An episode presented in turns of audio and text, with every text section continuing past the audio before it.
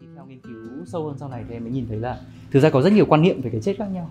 Và có rất nhiều những cái điều khiến cho mình kiến tạo được ra cái cái định nghĩa của mình về cái chết, cái định nghĩa trong văn hóa về cái chết.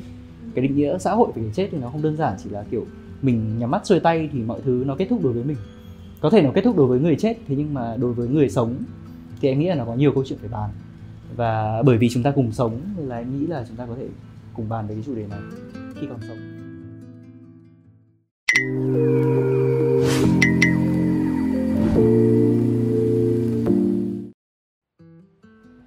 chào các bạn, đây là series Talk Show, nơi chúng mình đào sâu và nói rộng về các chủ đề thường nhật. Và đây là Talk Show của bạn và tôi, chúng ta sẽ cùng trao đổi về các quan điểm khác nhau trong cuộc sống một cách thật khoa học và văn minh. Vâng, tôi là Kira Ngô và chủ đề thảo luận của chúng ta ngày hôm nay là cái chết của bạn đến từ đâu. À, khi nói về chủ đề này thì tôi nghĩ là bố mẹ tôi và cả bố mẹ bạn sẽ không thoải mái lắm đâu. Hết cái này mà nói mà nói với cái chết, gở đấy, thôi, đừng nói chủ đề này nữa. Và thực ra là tôi cũng không hiểu vì sao ai rồi cũng sẽ phải chết và ai cũng sẽ phải đối diện với cái sự thật này. Nhưng thường cái chết sẽ bị nhìn nhận như là một điều xui, điều gở và sẽ được đón nhận một cách không niềm nở cho lắm. Vì thế, hôm nay, trong thảo luận hôm nay của bạn và tôi, tôi muốn mình nhìn nhận cái chết như một hiện tượng bình thường như bao hiện tượng khác dưới góc nhìn khoa học của tâm lý học và nhân chủng học. Và hôm nay, tham gia thảo luận của bạn và tôi là Vũ Hoàng Long, hay còn được biết đến với cái tên người kể chuyện. Vâng. À, đầu tiên em muốn ờ, cảm ơn chị Trang, cảm ơn ekip của Spiral Room và cảm ơn uh, các uh, quý vị uh, thính giả, khán giả đã uh, xem lắng nghe chương trình này. Uh, em uh, cảm ơn vì cái lời giới thiệu có cánh vừa rồi thì nhưng mà em nghĩ là cuộc sống bình thường này nó không có cánh như thế. Uh, em tên là Vũ Hoàng Long. Uh, hiện giờ thì em uh, đang uh, làm học tập và làm việc ở trong ngành nghiên cứu truyền thông và văn hóa. Em mới tốt nghiệp thạc sĩ trong ngành nghiên cứu truyền thông và em hy vọng là sắp tới thì có cơ hội được tham gia một chương trình tiến sĩ trong ngành nhân văn liên ngành uh, interdisciplinary humanities. Thì uh, rất là vui khi được đến chương trình ngày hôm nay nói về cái chết như là số đầu tiên.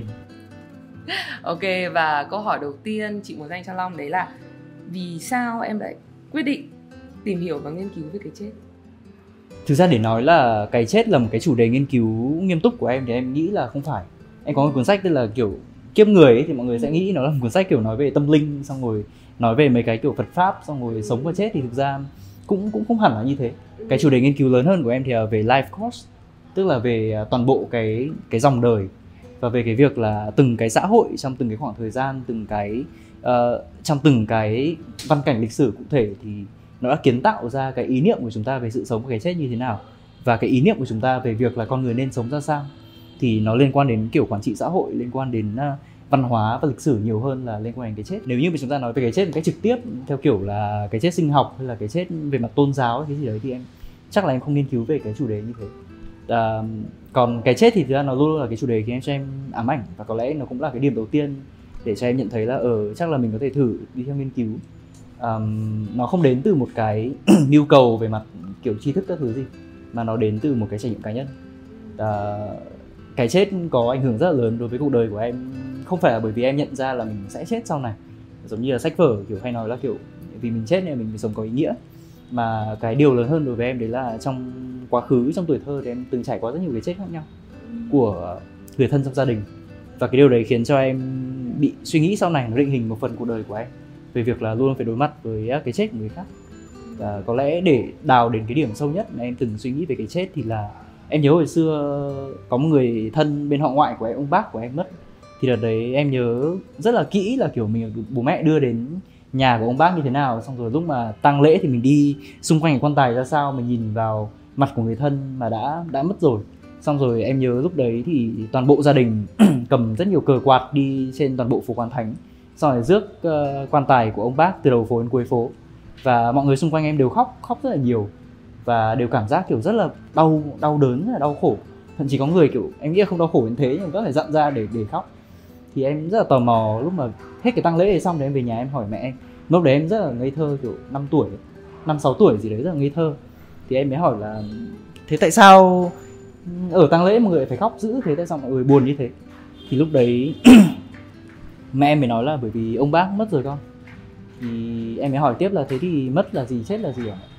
thì mẹ em mới bảo là chết thì tức là đi về cõi hư vô không sống nữa không ở đây nữa không nói chuyện với con không bao giờ ra là quyết định gì cả là thân xác mình sẽ thổi giữa ra là sẽ thành bộ xương. Thì uh, lúc đấy em cảm thấy kiểu khá là ghê bởi vì mình chưa bao giờ nghĩ là kiểu trong cuộc sống mình sẽ có cái trạng thái như thế trạng thái là cơ thể mình sẽ như thế chưa bao giờ nghĩ được là mình sẽ biến mất khỏi cõi đời này và không không có ai biết mình là ai nữa. Thì lúc đấy em hỏi tiếp mẹ em là, thế thì con có chết được không mẹ? Vớ với mẹ em bảo là có thực ra ai cũng phải chết thôi, con cũng sẽ chết và mẹ cũng sẽ chết. Sẽ đến một cái điểm nào đấy thì mình cũng sẽ nằm trong quan tài giống như là, giống như ông bác. Thì cái điều đấy khiến cho em cảm thấy rất là sợ, nhưng mà lúc đấy thì em vẫn chưa suy nghĩ nhiều về cái chết nó liên quan đến mình như thế. Làm người thân xa với mình thì em không nghĩ nhiều. Nhưng mà cho đến ờ, thời điểm ông nội em mất tức là cách đấy tầm sau đấy tầm khoảng 5 năm. Em chứng kiến ông em ngã từ trên cầu thang xuống. Khi em học lớp 5 thì ờ, ông em thì trước đây đã từng hoạt động chính trị xong rồi lúc mà về già thì ông có khá nhiều thứ kiểu không hài lòng đối với cuộc sống nói chung. Và ông trải qua triền miên những cái ngày tháng uống rất nhiều rượu uống nhiều rượu bia xong rồi quát con cháu. Và em nhớ toàn bộ tuổi, tuổi thơ của em là ông cầm cái kéo và đuổi theo em quanh nhà. Thứ lúc rất là sợ ông và lúc mà ông ngã cầu thang xuống vì say ấy, thì thực ra trong nhà em không có ai cảm thấy bất ngờ vì cái việc đấy. Và mọi người nghĩ là kiểu ông sẽ lại tỉnh lại giống như mọi khi thôi. Thì em nhớ là hôm đấy ông em ngã từ trên rất là cao từ trên bậc thang thứ 13 14 dưới trên ở trên cầu thang xuống đập đầu vào tường. Và em là người chứng kiến toàn bộ cái câu chuyện đấy. Thì em nhớ hôm đấy em là bà nội em có kéo ông vào bên trong nhà. Lúc đấy ông còn đái dầm ra quần luôn và kiểu mọi thứ nó nhây nhây nhớt ở tất cả mọi nơi. Em kéo ông vào trong nhà và lật ông lên thì lúc đấy mọi người bình tĩnh lắm. Bà ấy rất là bình tĩnh bảo là ông ngã nhiều lần rồi không sao đâu. Thì cô ruột em thì làm bác sĩ uh, gây mê hồi sức. Tức là luôn luôn làm việc với là người kiểu từ cõi chết xong rồi cố gắng cứu quay trở về. Thì cô em dùng một cái đèn pin y học lúc đấy chiếu vào mắt thì thấy đồng tử không giãn nữa. Thì lúc đấy mới cuống cuồng gọi gọi xe cấp cứu đến. Thì ông em sống mất thêm 7 ngày nữa thì ông em mất em chứng kiến toàn bộ cái câu chuyện đấy. Thì em nhớ là thực ra trong lúc mà ông mất thì mình chưa nghĩ nhiều như thế đâu. Nhưng mà trong cái quá trình mà kiểu trong 7 ngày đấy thì có rất nhiều biến cố xảy ra trong gia đình em. Ví dụ như là mọi người chuẩn bị cho cái chết của ông như thế nào. Mặc dù ông vẫn nằm đấy, vẫn thở, vẫn máy thở chạy rồi nhịp tim vẫn đập, nhưng mọi người chuẩn bị cho cái cái kết đấy. Và em nhớ là đến tầm cái hôm thứ ba, khi, sau khi chuyện đấy xảy ra, thì à, em ở bệnh viện Việt Đức và lúc đấy em nhớ trời cũng đẹp như ngày hôm nay. Đêm rất là đẹp, rất nhiều sao. Và em không nghĩ gì thì bố em đầu tiên ra đứng trước mặt em và ôm em khóc. Và bố em bảo là, ông sắp mất rồi con ạ. Thì hôm nay bố sẽ mất bố của bố, còn con thì sẽ mất ông nội. Và cái việc đấy thì nó sẽ không, tức là nó không khác được. Nếu như mà ông có về thì cũng sống thực vật thôi và cũng không bao giờ được nói chuyện với ông nữa. Nhưng mà khả năng lớn là ông sẽ chết. Thì lúc đấy con đừng ủy mị quá mà con nên giữ cho tinh thần của mình vững vàng. Bởi vì con còn có rất nhiều anh em trong nhà còn phải lo nữa à, bố mẹ thì cũng sẽ phải rất là lo lắng rồi vừa cần con phải mạnh mẽ. Và đấy là lần đầu tiên trong cuộc đời em nhận thấy là nó không chỉ là vấn đề của cái chết nó không chỉ là vấn đề của việc là một người thân mình sẽ chết mà vấn đề của việc là mình sẽ gánh những cái trách nhiệm nào mà người, người thân mình để lại. Mình sẽ gánh những cái công việc gì và đấy là lần đầu tiên trong cuộc đời em suy nghĩ là cuộc đời mình sau này sẽ như thế nào. Và sẽ đến một điểm thì mình cũng sẽ có cái kết thúc như thế hay không? Thì đấy là cái điều khiến cho em suy nghĩ về cái chết nhiều và sau này với những cái công cụ lý thuyết mà em có được khi mà học uh, trên trường đại học và khi theo nghiên cứu sâu hơn sau này thì em mới nhìn thấy là thực ra có rất nhiều quan niệm về cái chết khác nhau. Và có rất nhiều những cái điều khiến cho mình kiến tạo được ra cái cái định nghĩa của mình về cái chết cái định nghĩa trong văn hóa về cái chết. Cái định nghĩa xã hội về cái chết thì nó không đơn giản chỉ là kiểu mình nhắm mắt xuôi tay thì mọi thứ nó kết thúc đối với mình. Có thể nó kết thúc đối với người chết thế nhưng mà đối với người sống thì em nghĩ là nó có nhiều câu chuyện phải bàn và bởi vì chúng ta cùng sống nên là em nghĩ là chúng ta có thể cùng bàn về cái chủ đề này khi còn sống. Ừ, cảm ơn em. Chị nghĩ đây là một cơ hội rất là hay để như em nói là mình cùng bàn về cái chủ đề mà rất là ít người muốn nói đến rất là ít người muốn trao đổi với nhau kể cả là những người thân trong gia đình. Mình biết là bố mẹ mình một ngày cũng phải chết chứ mà mấy khi mình ngồi lại với bố mẹ để thảo luận về cái chết xem là mình sẽ chết như thế nào và cái chết của mỗi người sẽ ảnh hưởng đến những người còn lại ra làm sao thì à, chị muốn quay lại một chút khi em bắt đầu cái hành trình tìm hiểu về con người về cuộc đời cũng như là về tất cả những thứ liên quan đến sự sống và cái chết thì vì sao em lại quyết định tìm hiểu về nó qua nhân chủng học và qua xã hội học chứ không phải là qua ví dụ như chị là tâm lý học hay là qua như uh, cô của em à là qua y, y học, học. Ừ. À, có một cái điều thực ra trước đây thì em từng theo khoa học tự nhiên rất là lâu em theo lý và chắc chắn là đối với một người từng học khoa học tự nhiên thì sẽ rất ít khi có cái chuyện là mình mình cho rằng là sau khi chết xong thì có cõi khác. Sẽ có việc là người thân của mình sẽ đi đến một nơi khác sẽ có cái việc là kiểu linh hồn thì, thì có những cái đặc tính như thế nào hay là kiểu tâm linh chúa trời hay là phật viết các thứ. Đấy là cái điều nó từng không tồn tại đối với cái cái cái ngành trước em từng học em từng học lý rất là dài. Um, nhưng mà cái điều đấy nó lại nó lại rất là contradict nó rất là nó rất là mâu thuẫn đối với cái, đối với cái tinh thần của em lúc đấy khi mà có người thân mất.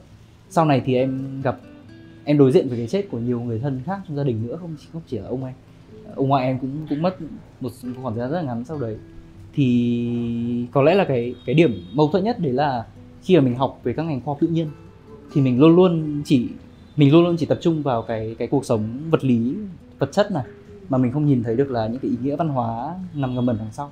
Và thực ra trong trong lúc mà em bắt đầu làm nghiên cứu ấy, thì em nhận thấy là nó không chỉ có một cái lăng kính duy nhất để nhìn về cái chết. Đấy là về về việc là có thực sự có một cái linh hồn có thật có thật theo nghĩa là có thể dùng vật lý để đo lại có thể dùng các loại máy móc để đo lại hay không. Mà nó còn là cái chết theo kiểu khác cái chết về mặt xã hội cái chết về mặt văn hóa. Cái chết mà khi đấy mình mình với tư cách là những con người sống bên trong xã hội thì mình ứng xử với cái sự kiện người thân mình chết ra sao và mình tổ chức cái cuộc sống như thế nào sẽ không không phải là chả có lý do gì là người ta người ta lại tổ chức một cái tang lễ nó dài như thế. Không phải có gì lý do gì mà mình lại rơi nước mắt khi mình khóc. Và cái trạng thái này có phải phổ quát hay không? Thì đấy là cái điều mà em rất là suy nghĩ. Đấy là những cái điểm mà bắt đầu, em bắt đầu suy nghĩ rất là nhiều về kể khi em học khoa tự nhiên. Và sau đấy khi mà em đổi ngành, em sang khoa học xã hội và nhân văn thì em nhận thấy là cái góc nhìn về nhân học nó cho mình rất nhiều rất nhiều những cái câu trả lời rất thú vị về việc, về sự sống và về cái chết. Mình sẽ không coi nó như là những cái hiện tượng về mặt sinh học nữa sống, tức là mình được sinh ra và và tim mình đập và thế là hết thôi sao? Hay là cái chết ở đây là tim mình ngừng đập và khi mình không cảm nhận được thế giới xung quanh nữa, mình thối mình thối giữa đi, tức là nó không phải như thế. Thì khi mà em bắt đầu bước chân vào địa hạt của của khoa học xã hội và nhân văn, thì em nhận thấy là nó có nhiều hơn một câu trả lời và nhiều hơn định nghĩa, một định nghĩa về cái chết, một định nghĩa của chị với tư cách là một nhà tâm lý học, một định nghĩa nhiều hơn của cô em với tư cách là một nhà làm y làm người học y học làm người làm bác sĩ. Thì đối với ngành nhân học thì nó sẽ liên quan đến việc là từng cái nền văn hóa thì họ có định nghĩa về cái chết ra sao và cái chết được kiến tạo liên tục qua thời gian như thế nào? Và khi mà những cái, cái nền văn hóa nó tiếp cận với nhau tiếp xúc với nhau và va đập với nhau thì cái định nghĩa về cái chết có thay đổi hay không? Và bây giờ khi chúng ta có một cái định nghĩa về cái chết gần như là phổ quát trên toàn bộ thế giới một cái định nghĩa được thế tục hóa tức là không còn liên hệ với một vị chúa trời duy nhất không liên hệ được với cái, cái văn hóa cái phong tục tôn giáo dân gian ở từng nơi thì cái chết trong thời đại toàn cầu hóa nó là cái gì? Thì đấy là những cái câu hỏi mà em rất là quan tâm đến và một phần nào đấy thì nó là cái phần, nó là cái sự giải thoát của em ừ. thế chị cũng tò mò là lúc nãy em có nói đến cái chết của một người bác của em khi mà em còn 5 tuổi và chị, mặc dù chị hiểu là một đứa trẻ 5 tuổi và một đứa trẻ lớp 5 thì cái sự trưởng thành về mặt cảm xúc nó cũng khác nhau nhưng chị cũng tò mò là cái cảm xúc của em ngay khi mà ông em qua đời và ông em là một cực kỳ thân cận với em và thậm chí em còn chứng kiến ông em ngã cầu thang xuống nữa. Thì cái cảm xúc của em trong suốt cái tiến trình 7 ngày và cảm xúc của em cũng như là suy nghĩ của em qua toàn bộ những cái nghi thức tang lễ, nó thay đổi như thế nào so với em của hồi 5 tuổi? Ừ. em nghĩ là sau một số năm trôi qua như thế, đấy là với một cái chết thì mình không có sự phản tư ừ. tức là mình đơn thuần mình chỉ chấp nhận nó như là một cái fact một cái sự thật tồn tại bên ngoài kia. Còn đối với một cái chết thì nó là thứ mình phải phản tư bởi vì nó quá gần đối với mình bởi vì nó là thứ sẽ đảo lộn toàn bộ cái quan niệm của mình về cuộc sống. Không có cái này em nghĩ là hay mà chắc là trong giữa các ngành khoa học xã hội với nhau có thể chia sẻ được. Đấy là thực ra khi mình bàn về cái chết ấy mình không đơn thuần chỉ bàn về một cái hiện tượng xã hội hoặc là một cái hiện tượng tự nhiên đơn lẻ mà nó luôn luôn tồn tại trong một cái cấu trúc với những cái hiện tượng khác ví dụ như khi mình nói về cái chết chẳng hạn thì mình luôn luôn phải nói về một cái cặp đối lập nhị nguyên về cái chết đấy là sự sống. Mình phải có định nghĩa là sự sống nó là cái gì và sự sống đối nghịch với cái chết ra sao. Và vì sao mình luôn luôn sợ cái chết như thế và vì sao mình luôn luôn nói là cái sự sống nó quý giá như thế? Nó phải có một cái nguồn cơn về mặt xã hội nào đấy. Xã hội này được xây dựng nên bởi những cái quan niệm như thế. Thì em nghĩ là đối với cái chết thứ hai cái di sản lớn nhất của nó đấy là nó đảo lộn hoàn toàn cái thế giới quan của mình. Nó đảo lộn cuộc sống của mình theo nghĩa là cuộc sống của mình sẽ thiếu vắng một người thân và với sự thiếu vắng đấy thì cuộc sống của mình nó có còn là cuộc sống cái mảnh đời của mình nó có còn là cái mảnh đời đầy đủ nữa không? Hay nó là cái mảnh đời thiếu vắng và khi đấy thì mình sẽ đối diện với sự thiếu đấy như thế nào? À ok, tức là theo chị hiểu là mình sẽ không chỉ nhìn sống và chết, nó là hai thái cực. Tồn tại đối lập như em nói là nhị nguyên, hai thái cực đối lập mà mình còn có rất là nhiều câu hỏi. Về vậy thì cái gì nó nằm ở giữa sự sống và cái chết? Và mình có nhiều từ ngữ hơn chị nghĩ là qua các ngành khoa học xã hội thì cái hay nhất đấy là mình có rất là nhiều từ ngữ mình có rất là nhiều khái niệm để mình nói về nó. Và qua cái câu chuyện long vừa chia sẻ thì chị cũng nhớ đến uh, một cái chết của người thân trong gia đình chị đấy là bà nội chị. Thì uh, ngày bé chị nói thật là chị không quý bà lắm bởi vì uh, bà khá là cay nghiệt và bà luôn có những cái câu nói khiến chị cảm thấy là vì sao lại nói như thế vì mẹ mình? Vì sao lại nói như thế về mình? Nhưng cho đến khi bà qua đời thì đến lúc đấy chị mới đủ lớn và chị hiểu là à hóa ra bà cũng chỉ là một người phụ nữ. Và ngày xưa bà là vợ lẽ ở trong nhà. Nhà ông chị có ba vợ và bà là vợ út. Và đến lúc đấy mình mới hiểu được là à hóa ra trong tình yêu ai cũng muốn là người được quan tâm, ai cũng là muốn là người duy nhất nhưng mà vì bà là người vợ cuối cùng và lúc nào cũng ở trong trạng thái là à tôi phải cạnh tranh với những người còn lại để nhận được tình cảm để nhận được sự quan tâm để nhận được uh, của cải tiền bạc về cho con tôi. Thế nên lúc nào bà cũng ở trong trạng thái là lo lắng và thường trực để đấu tranh cho cái quyền lợi của mình và gia đình mình.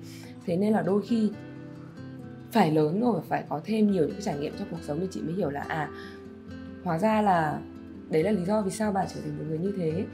Và đến lúc đấy thì bà đã qua đời mất rồi.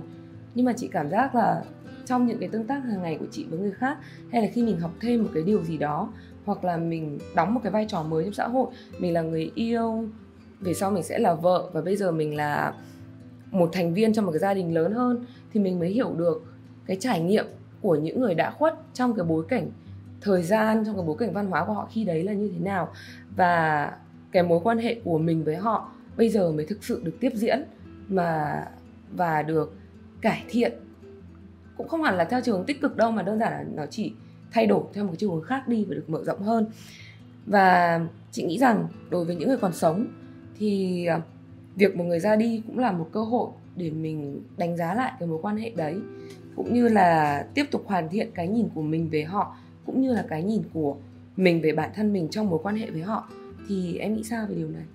Em nghĩ là chắc là từ cái trải nghiệm cá nhân của em trước khi mà em nghĩ về cái cuộc đời của cái người thân đã khuất sau khi họ đã mất ấy.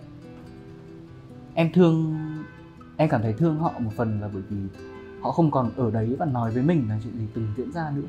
Và thực ra có rất nhiều sự thật trong cái quá khứ đấy mình không biết. Và sau đấy thì em nghĩ là nó cái, nó là cái khả năng để mình có thể khoan dung hơn. Bởi vì đối với, em nghĩ là đối với một người không lên tiếng được nữa thì một phần nào đấy thì cái sự tồn tại của họ bị bị gạt ra bên ngoài lề.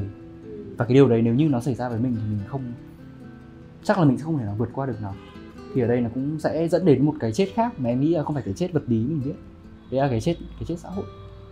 Đấy là khi mình ướm mình vào một người khác và mình nhận thấy là nếu như có một ai đấy kiểu không thể nào lên tiếng được trong cuộc đời họ, một lần nào nữa kể hiệu khi họ còn sống, về mặt sinh học họ còn sống, nhưng về mặt xã hội họ chết, thì lúc đấy lúc đấy lúc đấy điều gì xảy ra? Cái trải nghiệm của họ ở cuộc đời là cái gì?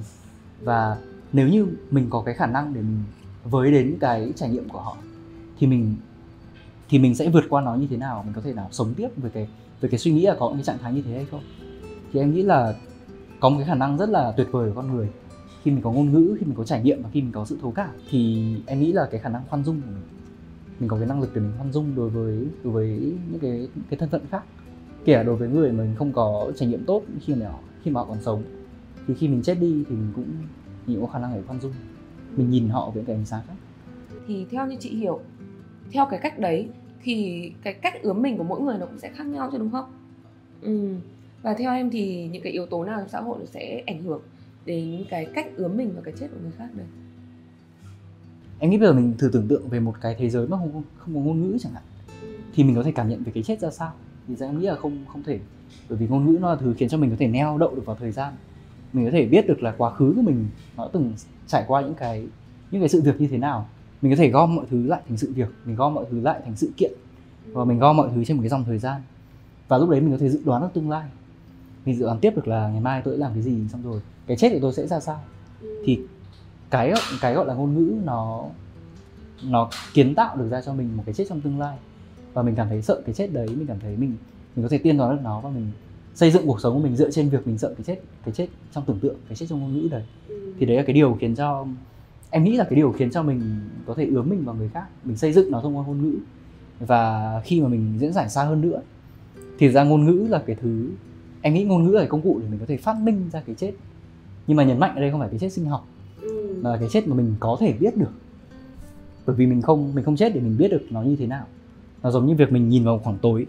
Mình xây dựng rất nhiều cái khả thể ở trong cái bóng tối kia nó là cái gì trong trong cái hang kia nó là cái gì. Ngôn ngữ nó là thứ giúp cho mình có thể gieo nghĩa vào cái những cái hiện tượng mình không biết để mình có thể nói được là đây là cái điều tôi không biết chẳng thì cái chết thực ra nó cũng là một cái ẩn dụ cho cái việc tôi không biết. Thế nhưng mà khi mình chứng kiến cái chết của người khác của những cái người xung quanh mình mình bắt đầu ướm mình vào đấy thì mình có một cái mình có một cái sự xúc thúc giục trong việc là mình phải giải thích nó là cái gì. Để mình không sợ nữa hoặc để mình có lý do là mình tiếc thương hoặc không tiếc thương cho họ. Để mình xây dựng nên là, thế tóm lại thì cái quan hệ giữa họ và tôi là cái gì? Và lúc đấy thì mình xây dựng cái chết của họ dựa trên cái ngôn ngữ của mình. Thì em nghĩ là cái ngôn ngữ nó kiến tạo nên toàn bộ cái cấu trúc đời sống của mình. Và lúc đấy sự sống hay cái chết nó không thoát được khỏi cái cấu trúc đấy. Nó là một phần rất là nhỏ.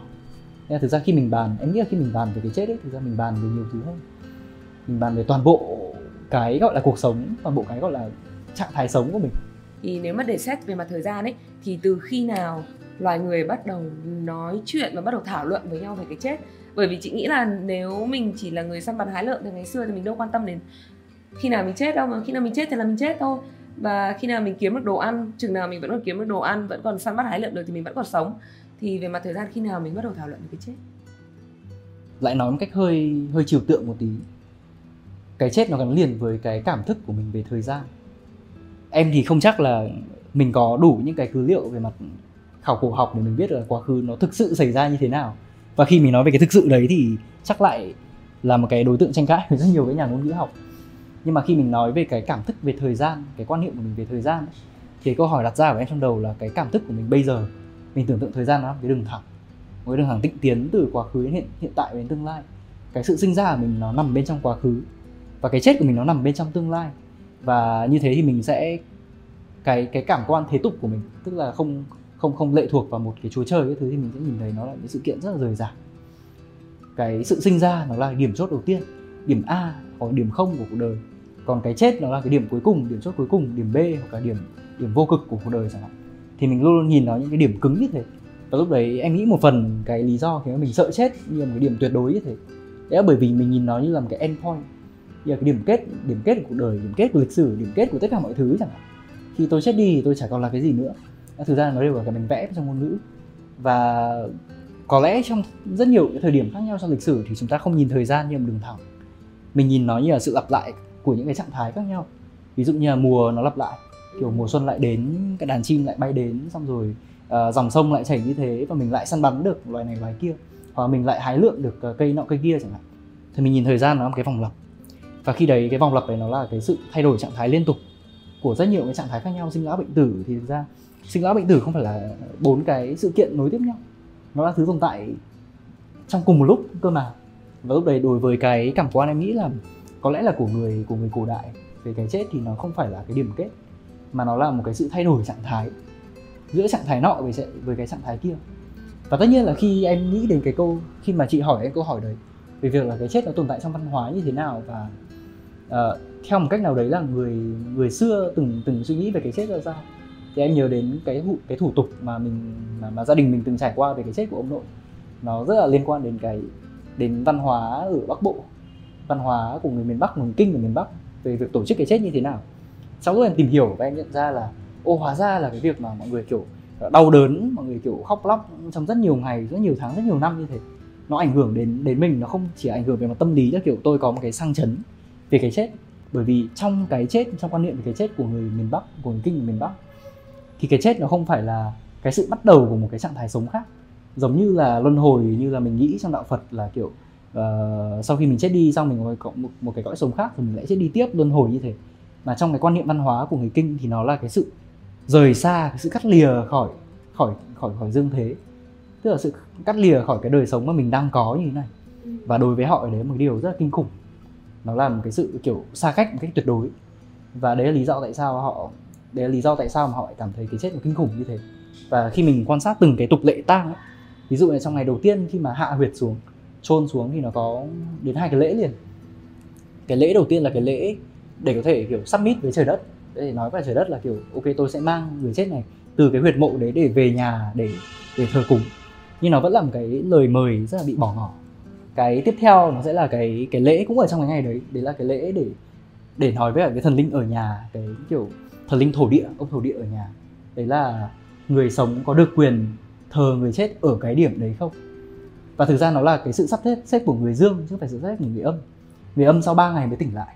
Tức là đối với người kinh ở miền bắc thì à, người âm khi mà chết đi, thì thực ra không chỉ là cái phần xác của họ nhắm mắt lại và không còn biết gì nữa, mà nó là cái cái phần hồn của họ cũng ngủ trong 3 ngày đấy.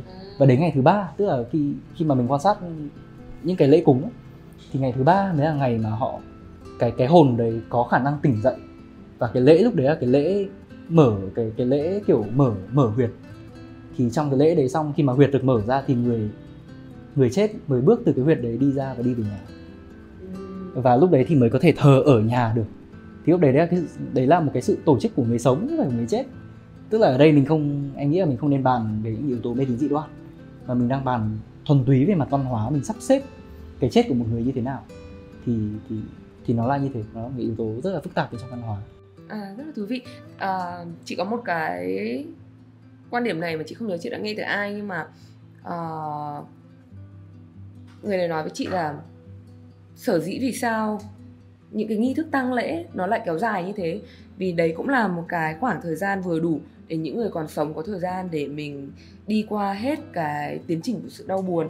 Chứ không phải bụp một cái chết là thôi biến mất. Mà mình vẫn còn lưu luyến mình vẫn muốn người đấy ở lại với mình một chút.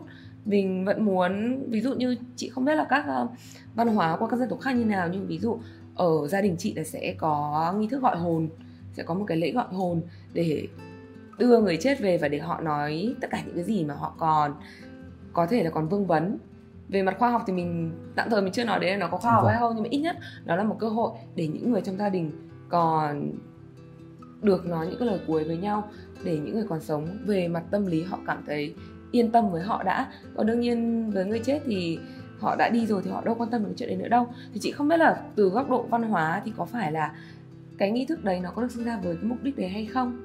Em thì tức là từ cái đứng từ quan điểm của em thì em nghĩ người chết tồn tại ở mặt biểu tượng. Tức là họ sẽ không tồn tại theo kiểu là họ có thể sờ được vào mình. Họ có thể gọi hồn cho mình. Về mặt vật lý thì mình không biết. Về mặt tức là về mặt khoa học tự nhiên thì mình không biết. Nhưng mà về mặt khoa học xã hội thì họ tồn tại như một cái biểu tượng. Một cái biểu tượng mình kể lại được. Họ tồn tại bên trong cái ký ức của mình. Ờ, thực ra thì mọi cái lễ cúng hay là mọi cái cái cái đám rỗ, cái điều mình làm là gì là mình kể lại là mình là mình hồi cố lại. Và khi cái đám rỗ đấy nó xảy ra theo năm tức, tức là nó giống như là hồi xưa các cụ hay ngồi ở giữa một cái mâm xong đốt lửa lên xong cùng kể với con cái về quá khứ. Ừ. để mình nhớ được chuyện gì xảy ra và mình nhớ được là tại sao mình có câu chuyện này. Thì nó là một cái việc mình hồi ức liên tục hồi ức cái ký ức và mình có một cái ký ức tập thể. Ký ức giữa nhiều người với nhau là ok xác nhận là điều đấy nó từng xảy ra. Thì em nghĩ là về mặt xét về mặt như là một cái biểu tượng người chết là một cái biểu tượng thì cái đầu tiên để cái cái ý nghĩa đầu tiên của họ đối với cái đời sống thế tục của người còn còn sống này đấy là mình có một cái ký ức chung mình có cái ký ức tập thể, đấy là điều đầu tiên. Và cái điều thứ hai đấy là, bởi vì mình luôn, thứ nhất là mình mình không biết cái chết nó là cái gì. Và thứ hai thì mình luôn mong là có cái sự đồng hành của người chết trong sự sống. Thì lúc đấy mình biến người chết thành người nhân vật quyền năng. Khi mình sống thì mình không không có khả năng để kiểu hô mưa gọi gió. Mình không có khả năng để mình phù hộ đội trì với người khác. Nhưng khi mình chết rồi thì mình gắn rất nhiều cái biểu tượng đạo đức vào người chết. Ví dụ như là người chết có thể có khả năng phán xét, xem là cái gì là đúng, cái gì là sai. Có khả năng phù hộ cho mình với cái đúng và phạt mình với cái sai. Và lúc đấy thực ra trong rất nhiều cái nền văn hóa khi mình cảm thấy sợ người chết chẳng hạn thực ra đấy là mình đang giao tiếp với một cái cảm thức về mặt đạo đức về cái đạo đức xã hội đấy. Bởi vì người chết lúc đấy gắn người chết lúc đấy khi họ thực ra họ không tự lên tiếng cho chính mình được nữa thì xã hội đẩy cho họ cái cái cái cái quyền năng trong việc là giữ đạo đức nó ở đấy. Người chết thì thuộc về quá khứ. Đạo đức nó là thứ được xây dựng nên từ quá khứ và xây dựng liên tục trong lịch sử.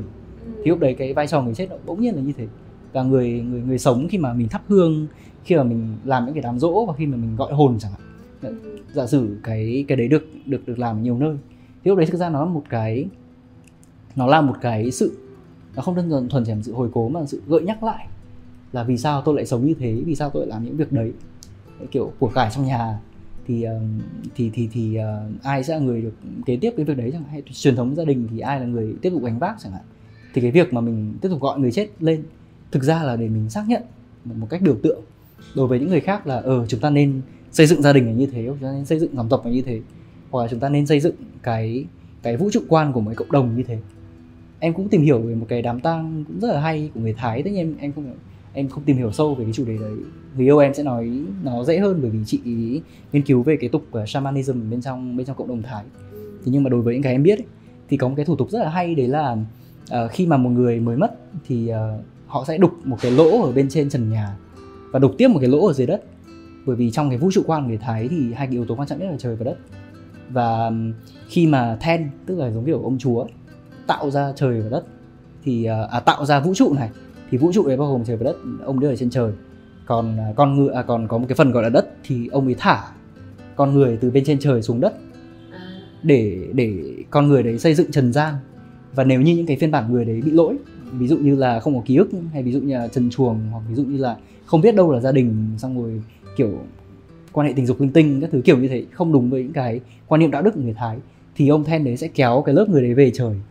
Và như thế khi mà một người mất đi, thì họ sẽ coi như là nó là cái sự mở lỗ giữa trời và đất để người chết đấy có thể được ông then mang về trời. Thì lúc đấy nó có rất nhiều cái lễ khác, ví dụ như là tắm lửa.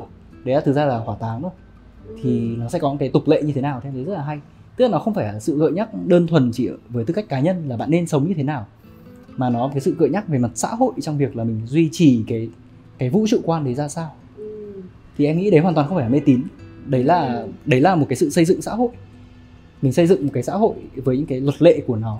Nó xây dựng dựa trên những cái tục như thế. Thì em thấy rất là hay. Đúng rồi chị thấy rất là hay. Tại vì bình thường ví dụ như bản thân chị nếu mà mình quan sát một cái đám tang trong gia đình thì mình sẽ không đặt câu hỏi là vì sao mình lại làm như thế này. Và mình cũng không bao giờ hiểu được là mọi người nói rất là nhiều về việc uh, duy trì văn hóa này rồi làm thế nào để tiếp nối những cái nét đẹp về mặt văn hóa từ thế hệ này qua thế hệ khác. Nhưng mà mình không bao giờ hiểu được là cái thực sự công cụ của việc tiếp nối văn hóa là như thế nào. Hóa ra nó là những cái rất là đời thường nó là những cái điều mình làm hàng ngày. Từng cái yếu tố từng cái nghi thức trong tang lễ nó cũng là một cái phương thức để mình duy trì thế giới quan trong một cái nền văn hóa từ đời này qua đời khác thì uh, chị cũng khá là tò mò. Vì ví dụ như ngày bé chị chỉ biết là à tang lễ thì mình sẽ đào huyệt này rồi mình sẽ đưa người chết xuống và họ sẽ ở đây một thời gian rồi mình lại bốc mộ lên. Chứ mình sẽ không không biết là các tang lễ ở nơi khác họ sẽ tổ chức như thế nào. Cho nên khi mình xem phim mình sẽ thấy là à các đám tang ở trong phim đặc biệt là phim mỹ nó rất là đơn giản. Mọi người chỉ đứng khóc thôi và ok hạ huyệt thế là xong hoặc là ví dụ như bạn chị gần đây đi ấn độ về thì mới kể là ở đấy à, mọi người sẽ thiêu sang ngay bên cạnh varanasi. Và mọi người cũng không quan tâm đến việc là à mùi hôi thối nó rất là gây, mà mọi người chỉ quan tâm đến việc là tôi hỏa táng và sau đấy tôi thả cho cốt trôi sông theo cái dòng sông thiêng là ok. Và có những cái nơi khác ở tây tạng thì họ lại để người chết ở trên vách núi cho quạ xuống rỉa, cho quạ xuống ăn nếu như mình thì mình sẽ thấy rất là ghê và mình không hiểu vì sao họ lại, lại làm như thế. Thì chị tò mò là từ những cái nghiên cứu của em thì em thấy là những cái yếu tố nào không chỉ là về mặt văn hóa hay là tôn giáo có những cái bất kỳ yếu tố nào khác hay không có thể là địa lý có thể là chính trị ảnh hưởng đến cách một nhóm người thực hành những cái nghi thức và nghi lễ liên quan đến tang lễ? Em nghĩ yếu tố chắc là quan trọng nhất là về mặt địa lý tức là cái khí hậu ở đấy như thế nào và cái quan niệm của họ về xác chết là sao kiểu uh, thật ra mình ờ, người kinh của mình cũng có một cái uh, nghi thức mà cũng rất là ghê. Mất vệ sinh các thứ. Bốc mộ. À, đấy là ừ. sau một khoảng thời gian thì phải sang sang cát. Tức là mình chôn người chết về quan tài thì xong rồi phân hủy hết đi. Ừ. thì sau 5 năm thì đào lên xong rồi bốc từng cái mảnh xương ra và xếp vào cái tiểu sành ở nhà em trước đây cũng từng xảy ra à cũng cũng từng làm cái tục đấy đối cho cho ông nội em. Ừ. thì uh, cũng năm thứ năm thì lúc đấy sang cát và em thì luôn luôn hỏi bố em là kiểu bố có sợ khi mình nhìn thấy xương các thứ không? Hay nhớ đâu thịt chưa tan hết xong mình nhìn thấy những cái thứ đấy mình có bị ám ảnh hay không? Thì bố em nói với em một câu rất là hay là nếu như đấy là người lạ thì có thể sợ nhưng nếu như đấy là người thân ruột thịt của mình thì ngay ở khi còn nguyên si thế mình cũng không sợ. Mình chạm vào da thịt của người trong gia đình mình mình không sợ. Thì đấy là một cái điều rất là hay. Thì uh, em nghĩ là địa lý là cái điều đầu tiên kiểu cái xác chết thì nó sẽ phân hủy như thế nào hoặc là mọi người có muốn bảo quản cái xác chết đấy hay không? Rất là Việt Nam còn có một số cái nữa ví dụ như là các cái thiền sư họ muốn để lại toàn bộ cái kiểu toàn thân xá lợi chẳng hạn họ, họ tu trong không biết bao ngày liền và khi họ mất thì họ ở đúng cái trạng thái đấy. Xong rồi rất nhiều chùa ở Việt Nam là dùng cái gạo và, và một số cái chất khác để kiểu đắp lên trên người ấy. và thậm chí đối với một số nhà sư thì họ còn uống trước cái nhựa thông và một số cái chất khác để bảo quản được ruột ở bên trong không bị phân hủy. Thì lúc đấy nó sẽ liên quan đến địa lý nó liên quan đến khí hậu nó liên quan đến rất nhiều yếu tố. Nhưng đối với cái ngành của em mà em nghiên cứu về về mặt văn văn hóa truyền thông các thứ ấy, thì nó sẽ liên quan nhiều hơn đến những cái yếu tố về cơ sở tầng ví dụ như là dịch vụ tăng lễ như thế nào. Tức là trước đây thì mình luôn luôn bàn về chuyện là thậm chí có rất nhiều những cái đối thoại xã hội về việc là có nên có um, kiểu hiến tặng hay không. Bởi vì có rất nhiều rất nhiều nơi họ vẫn quan niệm là khi chết đi ấy, thì ra người người sống họ vẫn sống một à, người chết họ vẫn sống một cái kiếp khác. Và lúc đấy thì nếu như kiểu họ mất tai hoặc là họ mất một cái bộ phận trong cơ thể chẳng hạn thì đến bên kia họ sẽ bị mù, họ sẽ bị làm sao đấy. Thì đã từng có rất nhiều tranh cãi về việc là là kiểu mình nên tổ chức tang lễ như thế nào để người ta ở bên kia không bị vương vấn hoặc không bị thiếu cái gì. Nhưng mà sau đấy covid ập đến và lúc đấy um, mọi người bắt đầu hỏa táng. Đối với rất nhiều gia đình thì họ không muốn hỏa táng cho người cho người thân bởi vì họ cho rằng là như thế mất cơ thể đi rồi bên kia có vấn đề gì làm sao? Hoặc là không có sự kết nối văn hóa hơn nữa. Nhưng mà bây giờ cơ sở tầng không cho phép. Đất chật người đông xong rồi trong một cái tình cảnh rất là hỗn loạn như của covid 19 xảy ra. Thì lúc đấy còn có nơi kiểu là lẫn cho cốt của người của người chết vào nhau. Và theo trong một thời điểm nào đấy xảy ra đối với một cái thời gian nó trải dài ra chẳng hạn thì mới dần chấp nhận là kiểu ok uh, hỏa táng sạch hơn. Xong rồi những kiểu tố khác liên quan đến kiểu tăng lễ nó bớt cồng kềnh hơn. Xem phim mỹ nhiều thì cảm thấy là tăng lễ thế là được rồi. Xong rồi lên tiktok có rất nhiều bạn bạn trẻ quay lại video em không biết là có ai có có có blogger hoặc là tiktoker nào làm content về chết không về về tăng lễ không. Nhưng mà nó cũng sẽ ảnh hưởng đến yếu tố như thế. Hay như chị nói chẳng hạn bây giờ mình mình là những người trẻ với nhau. Mình có nhìn cái chết như là các cụ như là các ông ông bà nhìn nữa hay không? Và mình organize cái chết của mình như thế nào? À, liệu khi bố mẹ mình mất đi thì mình tổ chức tăng lễ cho họ như thế nào?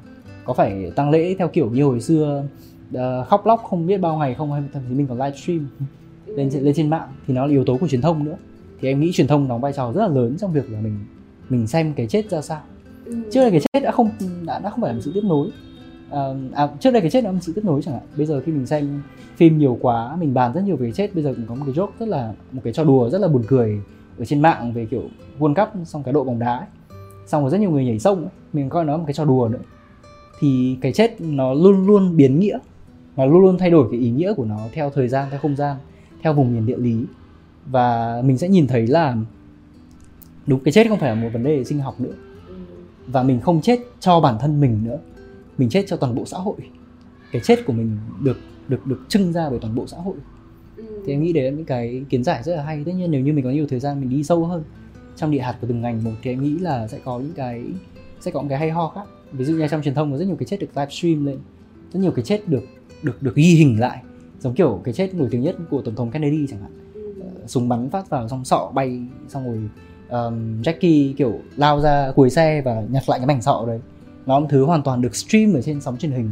Thì lúc đấy nó nó không chỉ là cái chết của cá nhân đâu người nữa mà nó cái chết của nước Mỹ chẳng hạn. Ừ. nước Mỹ về mặt tưởng tượng về mặt biểu tượng chẳng hạn.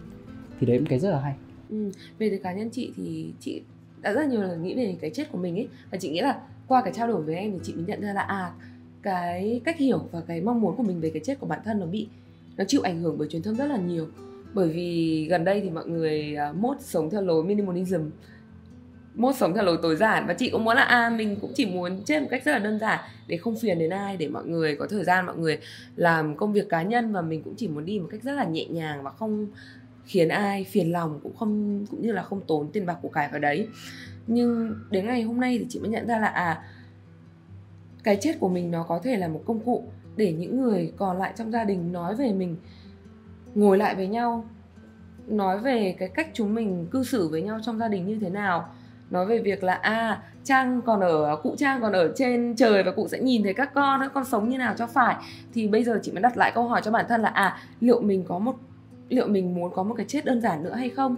Hay mình sẽ phải quan tâm tới những cái yếu tố nào khác khi mình nghĩ đến, đến cái chết của bản thân mình? Thì uh, ví dụ như em thì em sẽ muốn một cái chết như thế nào? Nhưng mà em hỏi chị trước. Ừ.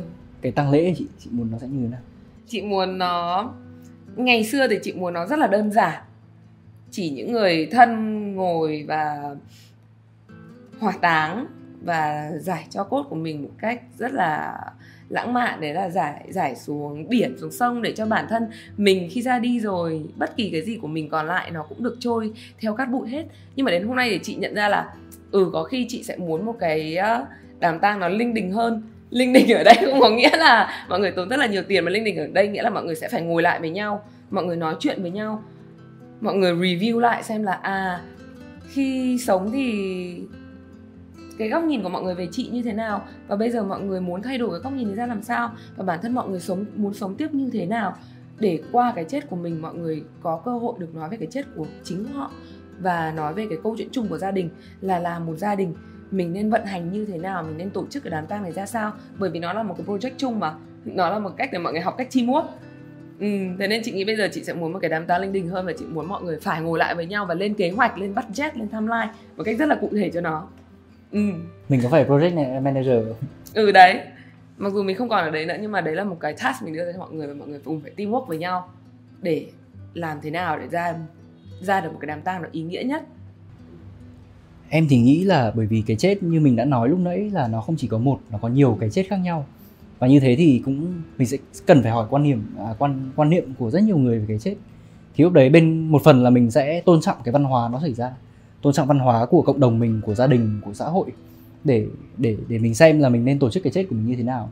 Nhưng mà mặt khác thì em cũng nghĩ là có thể mình cũng sẽ cân nhắc cho bản thân mình được. Chị thì bảo là trước đây chị muốn một cái chết à, một cái tang lễ kiểu nó đơn giản chỉ cần uh, thiêu xong rồi giải cho đi cho nó nhẹ nhàng. Nên xong bây giờ thì nghĩ là nó cần linh đình hơn. Thì trước đây em nghĩ là của em đã từng uh, em từng nghĩ là của em có thể linh đình cũng được. Kiểu cờ quạt các thứ theo đúng cái theo đúng cái truyền thống của gia đình và truyền thống của của cái tộc người của mình nhưng mà bây giờ thì em lại muốn nó nhẹ nhàng kiểu nó là một cái hỏa táng xong rồi nên dắt đi đâu đấy để cho mình cảm giác mình được tự do và mình cảm giác không còn vân vướng cái, cái cuộc sống ấy nữa. Nếu như mà mình có một cái ý thức gì đấy ở bên kia thì cái em muốn nhấn mạnh ở đây có lẽ không phải là cái sở thích cá nhân mà nó lại có lẽ nó là cái dịp để cho mình cùng ngồi xuống với gia đình của mình và mình cùng bàn xem là nó nên được tổ chức như thế nào. Cái điều đấy vừa khiến cho mình gìn giữ một cái văn hóa và một phần khác vừa khiến cho mình có có cơ hội để mình nói ra được xem cái văn hóa có thể có có cần thay đổi hay không? Có cần phải cách sách như hồi xưa nữa hay không? Có cần phải vệ sinh hơn hay không? Có cần phải đi theo một cái chiều hướng, gọi là sự tiến bộ của xã hội hay không? Đấy là những cái điều mình có thể tranh cãi rất là dài. Thế nhưng mà khi mình đối thoại thì em nghĩ là mình có nhiều phương án, nhiều đầu ra cho văn hóa hơn. Và lúc đấy giống như cái chết nó là một cái sự kết thúc của một cái điều gì đấy và nó, maybe nó sự khởi đầu cái gì khác. Thì em nghĩ văn hóa nó cũng không tồn tại thường hằng bất biến nó thứ cũng liên tục thay đổi và với từng cái chết của cá nhân xảy ra và khi mình có thể cùng ngồi xuống mình bàn ấy, thì lúc đấy nó không đơn thuần chỉ là cái chết cá nhân và một cái sự sống khác cá nhân nữa mà nó là cái dịp để cho văn hóa có có quyền được thay đổi. Có thể đối với rất nhiều nhiều nơi cái chết thì cồng kềnh quá tăng lễ cồng kềnh quá chẳng hạn. Thế nhưng mà dù nghèo đến mấy vẫn phải tổ chức cái tăng lễ thế thì chết. Thì lúc đấy làm gì? Thì lúc đấy mình thay đổi mình thay đổi phong tục. Và em nghĩ là đấy là cái điều khiến cho xã hội có thể đi tiếp được qua cái trao đổi của chị với lòng hôm nay, chị hiểu thêm rất là nhiều về văn hóa. Tại vì đối với chị, cái việc mà mình duy trì văn hóa, cảm giác nó rất là xa vời. Mình sẽ không biết là mình phải duy trì cái gì hay là mình sẽ duy trì, hay là mình sẽ duy trì như thế nào. Nhưng mà bây giờ thì chị hiểu là à hóa ra văn hóa nó chính là những thứ đang tồn tại ở đây, nó là những thứ mình nói về nó. Mình phải có cái để nói về nó đã. Và mình sẽ đồng ý với nhau là mình sẽ cùng ngồi lại với nhau để đưa ra những cái quan điểm chung phù hợp với bối cảnh của từng gia đình. Và thực ra vừa tuần trước chị bị uh, bố chị mắng là không về bốc mộ bà. Bản thân chị thứ nhất là chị rất là sợ ma và thứ hai là chị rất là sợ bệnh. Tại vì ngày xưa bà chị mất ừ, cũng phải uống khá là nhiều thuốc và khi mà một người uống nhiều thuốc thì cơ thể họ sẽ khó phân hủy hơn. Và khi ở dưới đất lâu thì mình không biết là có những cái sinh vật gì có những cái bệnh gì nó có thể phát sinh và bây giờ trong thời gian này thì chị khá là căng thẳng và cơ thể chị chắc chắn là khi mà phải tiếp xúc với những cái yếu tố từ môi trường như thế thì chị sẽ rất là dễ bệnh. Thì chị mới không về và bố chị trách chị rất là nhiều. Và chị cảm giác như là chị cũng không, mình cũng không biết là phải bắt đầu câu chuyện đấy từ đâu nữa. Tại vì bố chị nói là bố chị rất là buồn. Bố rất là buồn vì con không về bốc mộ bà. Thực ra lúc đấy chị chỉ muốn nói là ước gì khi mà còn sống thì mình có thể làm nhiều thứ hơn với bà để mình cho bà một cái cảm giác là à gia đình tôi rất là trọn vẹn khi tôi ra đi chứ không phải là đến lúc tôi đi rồi. Mà bây giờ gia đình vẫn còn cãi nhau vẫn còn ghét nhau vẫn còn bực tức với nhau vì những cái lý do như thế. Ừ, chị nghĩ là mỗi cái yếu tố ở trong cái nghi thức tang lễ đều là một cơ hội để mình được trao đổi với nhau về nó. Thì uh, quan trọng là mình phải biết trao đổi về cái gì đã. Uh, vậy uh, không biết bản thân chị hay là tất cả các bạn đang theo dõi thảo luận này nếu mà mình muốn tìm hiểu nhiều hơn về các phong tục tập quán liên quan đến cái chết thì mình có thể tìm hiểu ở đâu? Thực ra thì cái việc mình tổ chức tang lễ như thế nào nó luôn luôn là cái đối tượng được uh, tìm hiểu rất là nhiều của nhân học uh, của anthropology.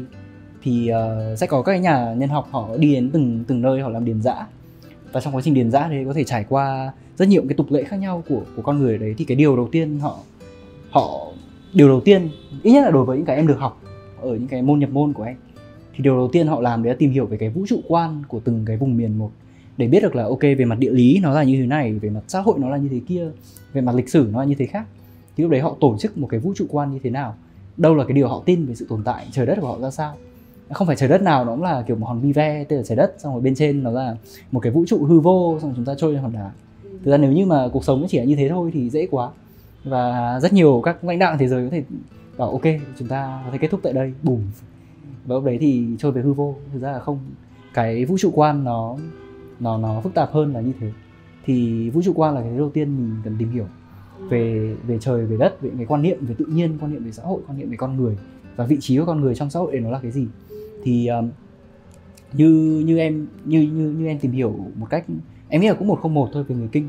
Thì mình chịu ảnh hưởng bởi um, bởi bởi uh, hình như tam giáo đồng nguyên này tức là vừa của Phật giáo vừa của Nho giáo vừa của Đạo giáo và có thêm kiểu uh, tín ngưỡng dân gian nữa. Thì lúc đấy mình vừa có sự pha trộn về việc là luân hồi của đạo Phật mình vừa quan niệm về việc là kiểu đám hiếu nó là cái gì vì sao mình lại phải than khóc các thứ như thế? Vừa quan niệm của việc là các cái thần thánh ở trên cao ra sao? Có một lần em tìm hiểu về riêng cái tục hóa vàng chắc là cái đấy sẽ nói trong trong một cái dịp khác. Thế nhưng mà riêng cái việc mình hóa vàng mình xem mình hóa cái gì trước cái gì sau. Xong rồi trong một cái bách hóa vàng của mình thì có có cái gì? Kiểu có vàng có có tiền giấy tiền giấy vừa tiền việt vừa tiền vừa tiền à, đô la rồi rất nhiều thứ khác nữa. Có số nhà còn kiểu phải hóa iPhone 14 cho cho cụ bên dưới kia. Thì nó thể hiện không chỉ ở cái việc là kiểu gia đình đấy vẫn tưởng nhớ mà họ tưởng tượng ra cái âm phủ nó trông như thế nào. Cái đấy là cái điều rất là hay mà em nghĩ là nếu có cơ hội thì em có thể tìm hiểu sâu thêm về cái đấy nữa. Đấy là dưới âm phủ thì có các quan đi tuần giờ nào giờ nào giờ nào xong rồi uh, có tham nhũng hay không?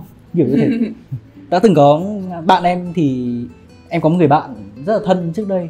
Anh nghĩ ờ, trước đây là người làng đông hồ. Xong rồi sau đấy khi làng đói quá thì lúc ấy bắt đầu di cư về hà nội. Thì trong quá trình di cư đấy thì họ vẫn muốn giữ nghề nhưng họ không làm tranh nữa. Mà họ dùng cái khuôn đấy để họ làm làm làm vàng mã. Thì trong cái quá trình làm vàng mã đấy thì anh ấy mới nói là, kiểu, gia đình phải tìm hiểu về từng cái từng cái chi tiết rất là nhỏ, kiểu, tại sao lại dùng cái màu như thế này, tại sao lại dùng cái vải như thế này, lại dùng giấy như thế này. Thì lúc đấy mới nhận ra được là ô, hóa ra là cái quan niệm của từng nơi về cái âm phủ nó rất khác nhau. Quan niệm của từng nơi của từng gia đình về cái âm phủ rất là khác nhau. Thậm chí chị vừa nói là kiểu chị sợ ma. Thì em thấy khi mình nghĩ về cái vấn đề này ấy, thì mình bớt sợ ma hơn bởi nhìn thấy kiểu ở nhưng mà ma tồn tại như thế nào đối với mình nhỉ? Tại sao mình lại nghĩ kiểu ma xuất hiện trước mặt mình xong hù mình? Hay là làm cho mình kiểu bị bóng đè? Nó không đơn thuần chỉ là kiểu mình lên mạng mình mình xem mấy cái tin hay là mình mình xem phim ma trên uh, trên trên Netflix mà nó còn liên quan đến cái nền tảng văn hóa của mình nền tảng triết học của mình xem mình nghĩ về ma như thế nào. Lúc đấy thấy phức tạp quá ấy bảo thôi uh, ông ơi ông ông về nhưng mà ông đừng đừng dọa con. Con suy nghĩ phức tạp hơn thế nhiều. Kiểu như thế. Thế em thấy đấy một cơ hội rất là hay về về mặt bản thể luận là như thế xong rồi về mặt nhận thức luận là như thế nào. Tức là tại sao họ hiểu về về ma như thế? Ma có thật hay không? Đấy câu hỏi đầu tiên. Câu hỏi thứ hai là mình hiểu về ma như thế nào? Ma được kiến tạo ra như thế nào? Ừ. thì thì đấy câu hỏi thứ hai. Và câu hỏi thứ ba là mình nên làm gì về cái việc đấy điều đấy nó thể hiện ở việc là từng cái văn hóa khác nhau họ họ làm tăng lễ như thế nào họ đối diện với người chết ra sao. Có thể đối với nền văn hóa thì ví dụ như chị kể là họ xác họ rạch ra xong họ đưa lên trên núi xong rồi kiểu điểu táng ấy các con chim ừ. sẽ ăn. Có một số nền văn hóa thì kiểu họ treo cái xác ở bên trong một cái quan tài xong họ treo lên trên chẳng hạn ở Philippines. Mà như em nhớ nhớ là các nhà khảo cổ học lúc mà mở cái quan tài ra vẫn thấy cái xác vẫn còn da và và vẫn còn hình xăm treo ờ, lên cao. thiên táng thiên táng thiên táng làm cho cái xác nó khô lại. Thì em nghĩ là có rất nhiều những cái điểm chạm để mình cùng xem là các văn hóa nó đa dạng như thế nào. Ở chỗ là mình không chỉ nhìn về cái chết mà mình nhìn về toàn bộ cái cấu trúc cộng đồng của họ. Và từ đấy thì mình biết được là tôi chạm đến cái chết ở đâu. Cái chết có lẽ nó mình có thể nói được là nó là một cái trạng thái phổ quát ấy. Có sống hay có chết nó không phải như thế. Ừ. à, ở từng nơi một thì bởi vì cái nghĩa nó khác nhau. Cái nét nghĩa nó khác nhau và cái cấu trúc của cộng đồng là khác nhau nên cái chết nó cũng sẽ khác nhau thì lúc đấy mình sẽ nhìn được là tại sao cái chết là quan trọng với họ như thế. Và tại sao cái việc uh, họ cùng gìn giữ họ cùng thay đổi một cái văn hóa nó quan trọng như thế. Thì em nghĩ đấy là cái bên cạnh sách vở nếu như mà mình được tiếp cận với cả các cộng đồng người chẳng hạn. Hoặc thậm chí đối với em là mình tiếp cận với bản thân mình và bản thân gia đình mình thì mình đã thấy là mình chả biết cái gì. Nếu như mình tiếp tục sống trong cái cuộc sống thế tục này vẫn tiếp tục đi làm và kiếm nhiều tiền xong rồi về Ờ, xem những cái hình ảnh rất là romanticize tức là rất là được lãng mạn hóa lên trên truyền thông ấy. thì mình sẽ nghĩ là, kiểu, chết rồi thì đẩy hết trách nhiệm cho người khác. Như lúc đấy khi mình sắp chết thật chẳng hạn, phủi phui, mùng hai phủi phui.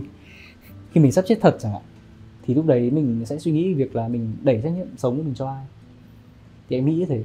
Nó luôn là quá trình là mình quan sát bên ngoài xảy ra cái gì, và quan sát tiếp là nếu là mình thì nó như thế nào.